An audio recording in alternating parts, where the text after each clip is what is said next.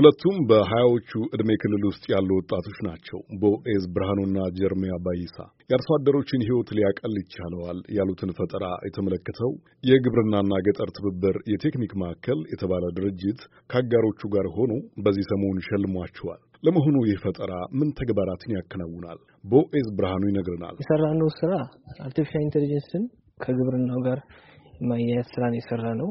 ይኸውም በተለያዩ ዘርፎች ነው። የመጀመሪያው ዘርፍ የእጽዋት በሽታን በመለየት ነው። በጣም ብዙ የሀገራችን ሕዝብ የእጽዋት በሽታን አያውቅም።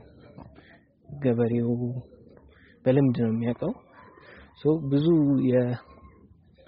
የእጽዋቶችን image በመውሰድ ወይም ፎቶ በመውሰድ train አድርገን machine learning algorithm ኡ train አድርገን automatically በስልካቸው ሰዎች እጽዋቱ ምን እንደታመመ ማየት እንዲችሉ የሚያስችላቸውን system እየሰራን ነው።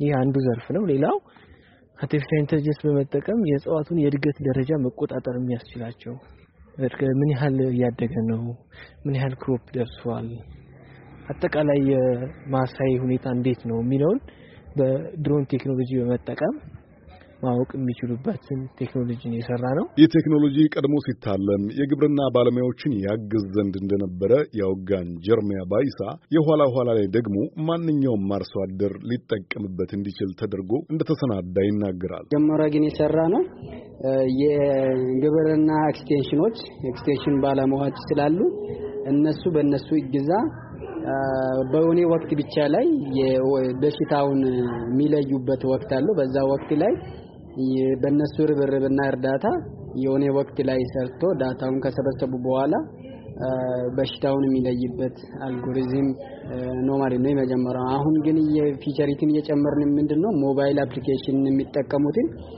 ሞባይል ገበሬዎች ሞባይል ፊት ለፊት ሆኖ በ local language ላይ እንደ አማርኛ፣ ኦሮሚኛ እና ሌላ የኢትዮጵያ ውስጥ በአብዛኛው አርሶ አደሮች የሚጠቀሙትን ቋንቋ በእነሱ የሚረዱት voice based የሆነ ስልካቸው ፊት ለፊት ሆኖ ለምሳሌ በሽታው ደግሞ የቅጠሉ ማሳቸው ላይ ሄዶ ፎቶ አንሳልኝ ሲሉ ፎቶ እንዲያነሳ የሚያስደርግ ደግሞ አንድ feature እየጨመርን ያለንበት ሁኔታ ነው ማለት ነው ያለን። ሁለቱ ወጣቶች የጂማ ዩኒቨርሲቲ ተማሪዎች ናቸው። በተማሪነት ብቻ ግን የተገደቡ አይደሉም።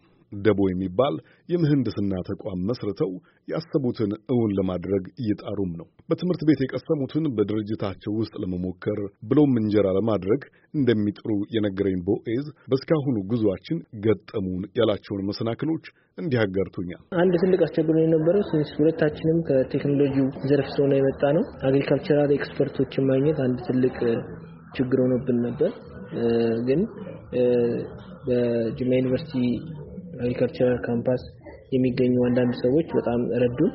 የእነሱን መረጃዎች በመቀበል በተጨማሪም ሀረማያም ዩኒቨርሲቲ የረዱ ዶክተሮች አሉ። ከጅማ ዩኒቨርሲቲ እና ከሀረማያ ዩኒቨርሲቲ ረድተውን እነዛን መረጃዎች ማስገባት ችለናል። ግን ያም ሆኖ ግን ያስገባነው በቂ አይደለም። አሁን በጣም ብዙ መረጃ ያስፈልገናል። መረጃውን መሰብሰብ ያስፈልጋል። ያው እንደዚህ ስንል ደግሞ ወደ ሁለተኛው challenge ነው የምንሄደው።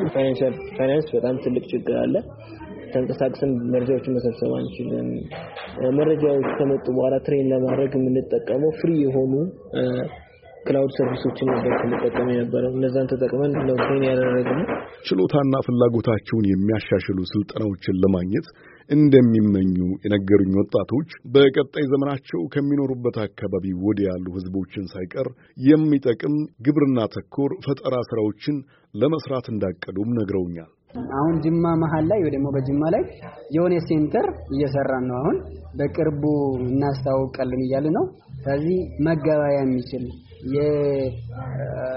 የ agriculture product ሊሆን ይችላል። ሌሎችም ዘርፎችን center ሰርተን center ላይ business ኣቸው register ያደርጋሉ።